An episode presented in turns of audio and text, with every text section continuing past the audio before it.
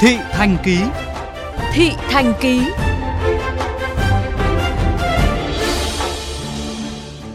Thưa quý vị, trong khi những tổn thất về kinh tế của đợt dịch COVID-19 đầu tiên còn chưa được phục hồi, thì làn sóng COVID-19 lần thứ hai bùng nổ khiến hàng loạt doanh nghiệp trong lĩnh vực du lịch, lữ hành tại thành phố Hồ Chí Minh rơi vào cảnh khốn đốn. Trong hoàn cảnh khó khăn này, các doanh nghiệp, đơn vị trong lĩnh vực này đã làm gì để tồn tại sau cú đá bồi từ dịch COVID-19? Phản ánh của phóng viên Huy Hoàng. Ngay từ đầu hè, anh Nguyễn Văn Bính, quận Thủ Đức, thành phố Hồ Chí Minh đã có kế hoạch đưa cả gia đình đi du lịch đến Phú Yên. Nhưng dịch Covid-19 tái bùng phát vào cuối tháng 7 vừa qua. Chuyến đi này bất đắc dĩ bị hoãn lại. Việc này khiến cho người lớn thì nhỡ kế hoạch, còn bọn trẻ thì tỏ ra tiếc nuối.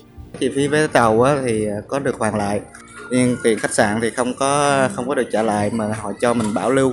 Các cháu rất là háo hức để mà trải nghiệm cái cái chuyến đi này à, sau đó thì mình ờ, thông báo là mình không có thực hiện được á, thì cháu khá là hụt hẫng và khá là buồn không chỉ có chuyến đi của gia đình anh Bính mà còn rất nhiều gia đình, hội nhóm cũng phải hoãn hủy do tái bùng phát Covid-19 trong cộng đồng. Anh Ngô Quốc Lâm, giám đốc chi nhánh công ty du lịch Phú Cường tại Cà Mau cho biết, ngay sau khi có tin có người dương tính với SARS-CoV-2 tại Đà Nẵng và sau đó là Quảng Ngãi, thì gần như tất cả các booking của khách đều bị hủy. Khách hàng nó quỷ hết hàng lọt cái tour tuyến đã đặt. Năm người ta du lịch chuyến lần thôi. Nhưng mà cái lần người ta sắp xếp đi được thì ngay dần cái mùa dịch tháng vừa rồi là cái doanh thu trên cái tour hủy khoảng 3 tỷ trong cái tháng 8 này. Nói về cái mảng lữ hành là không còn tour tuyến gì cả. Theo ước tính của chị Đặng Thị Hà quản lý phòng vé máy bay Hamuta tại quận 12, thành phố Hồ Chí Minh, thì doanh thu trong 8 tháng qua của phòng vé giảm rất mạnh, còn chưa bằng 50% cùng kỳ năm ngoái. Cú đá bùi lần 2 của dịch Covid-19 vào cuối tháng 7 vừa qua đã giáng một đòn mạnh mẽ vào khả năng chịu đựng của phòng vé chị Hà, cũng như rất nhiều phòng vé máy bay khác trên cả nước. Hầu hết là các phòng vé đều là gặp rất là nhiều khó khăn. Có nhiều phòng vé đã không cầm cự được.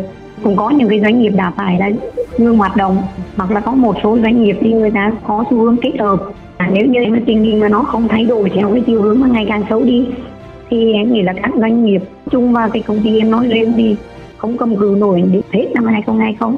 Chị Uông Ngọc Anh, người môi giới cho thuê villa, homestay nghỉ dưỡng tại thành phố biển Vũng Tàu cho biết, 60% căn hộ villa dịch vụ nghỉ dưỡng tại đây đều phải đi thuê.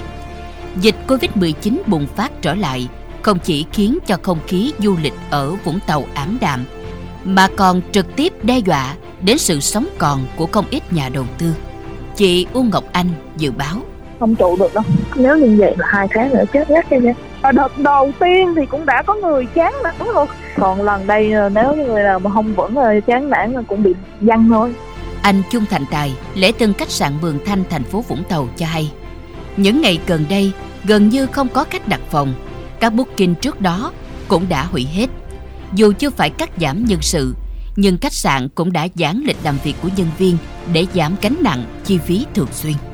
Đợt này theo dự kiến nếu mà từ đây cho tới hết tháng 8 mà lượt khách nó không thay đổi là chắc cũng phải đóng cửa thêm khoảng tháng nữa. Bên em người ta không có cắt giảm nhân sự mà nó yêu cầu là một tháng chỉ làm được mười mấy công thôi còn lại nghỉ không lương nên người ta tự nghĩ là chính. Dù rất khó khăn khi không có doanh thu nhưng các doanh nghiệp du lịch lữ hành vẫn đang cố gắng duy trì hoạt động, nỗ lực xoay sở từ các mảng kinh doanh khác để bù đắp doanh thu nhằm đảm bảo phần nào thu nhập và đời sống cho người lao động để chờ những tín hiệu khởi sắc hơn.